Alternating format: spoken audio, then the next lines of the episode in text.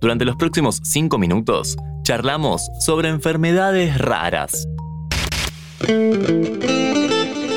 Chequeo general. Hola, ¿cómo va? Soy Dami Fernández y le damos comienzo a un nuevo podcast de interés general sobre salud. En este caso, enfermedades raras. ¿Por qué se las llama así? ¿Qué tienen de raras? ¿En algún momento dejan de ser raras? Le hacemos todas estas preguntas a un especialista en enfermedades raras, justamente.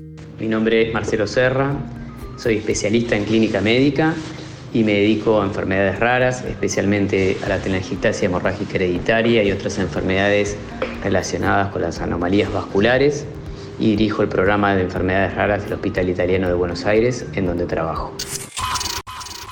El tema de hoy es enfermedades raras. Suena como una generalización, pero es más que eso. Arranquemos tratando de entender este concepto. Las enfermedades raras son aquellas que afectan a menos de una persona entre los mil habitantes.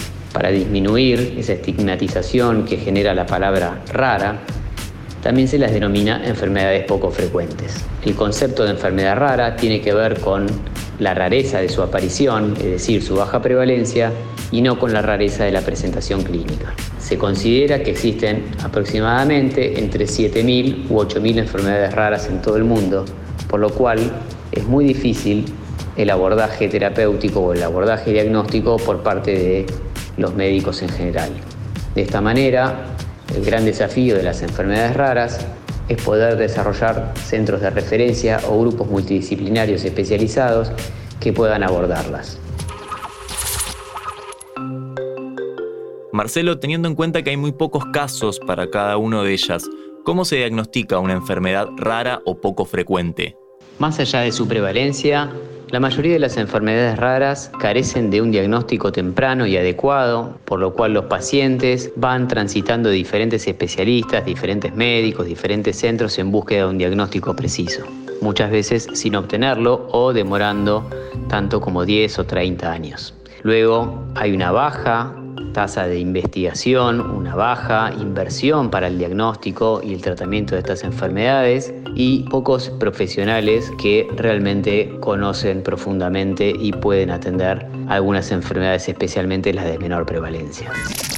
Tenemos concepto y tenemos diagnóstico.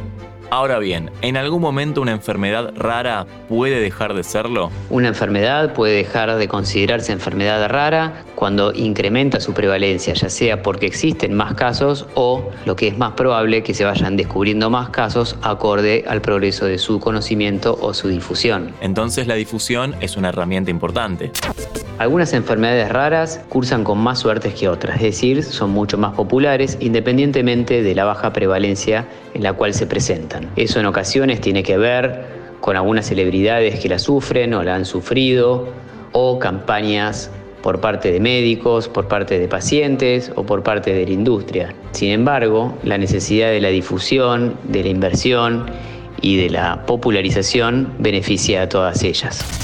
¿Del conocimiento y la difusión dependen los posibles tratamientos?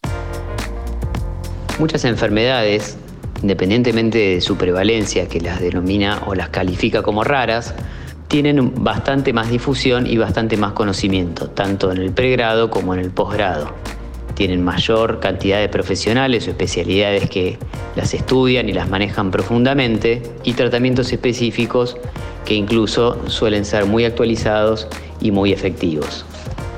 Algunas enfermedades, a pesar de ser raras por su baja prevalencia, presentan muchísimo más tratamientos, diagnósticos y especialistas que las conocen y las dominan perfectamente. Asimismo, esto lleva a una gran fuerza de parte de investigadores y de la industria farmacéutica a obtener tratamientos específicos. Enfermedades raras o poco frecuentes en interés general. Le agradecemos al doctor Marcelo Serra que nos explicó todo en cinco minutos. El concepto de enfermedad rara tiene que ver con la rareza de su aparición, es decir, su baja prevalencia, y no con la rareza de la presentación clínica. Interés General Podcast. Conoce algo nuevo en cinco minutos. Seguinos en redes sociales y descubrí más contenido. Búscanos en Instagram, Twitter, Facebook y LinkedIn como Interés General Podcast.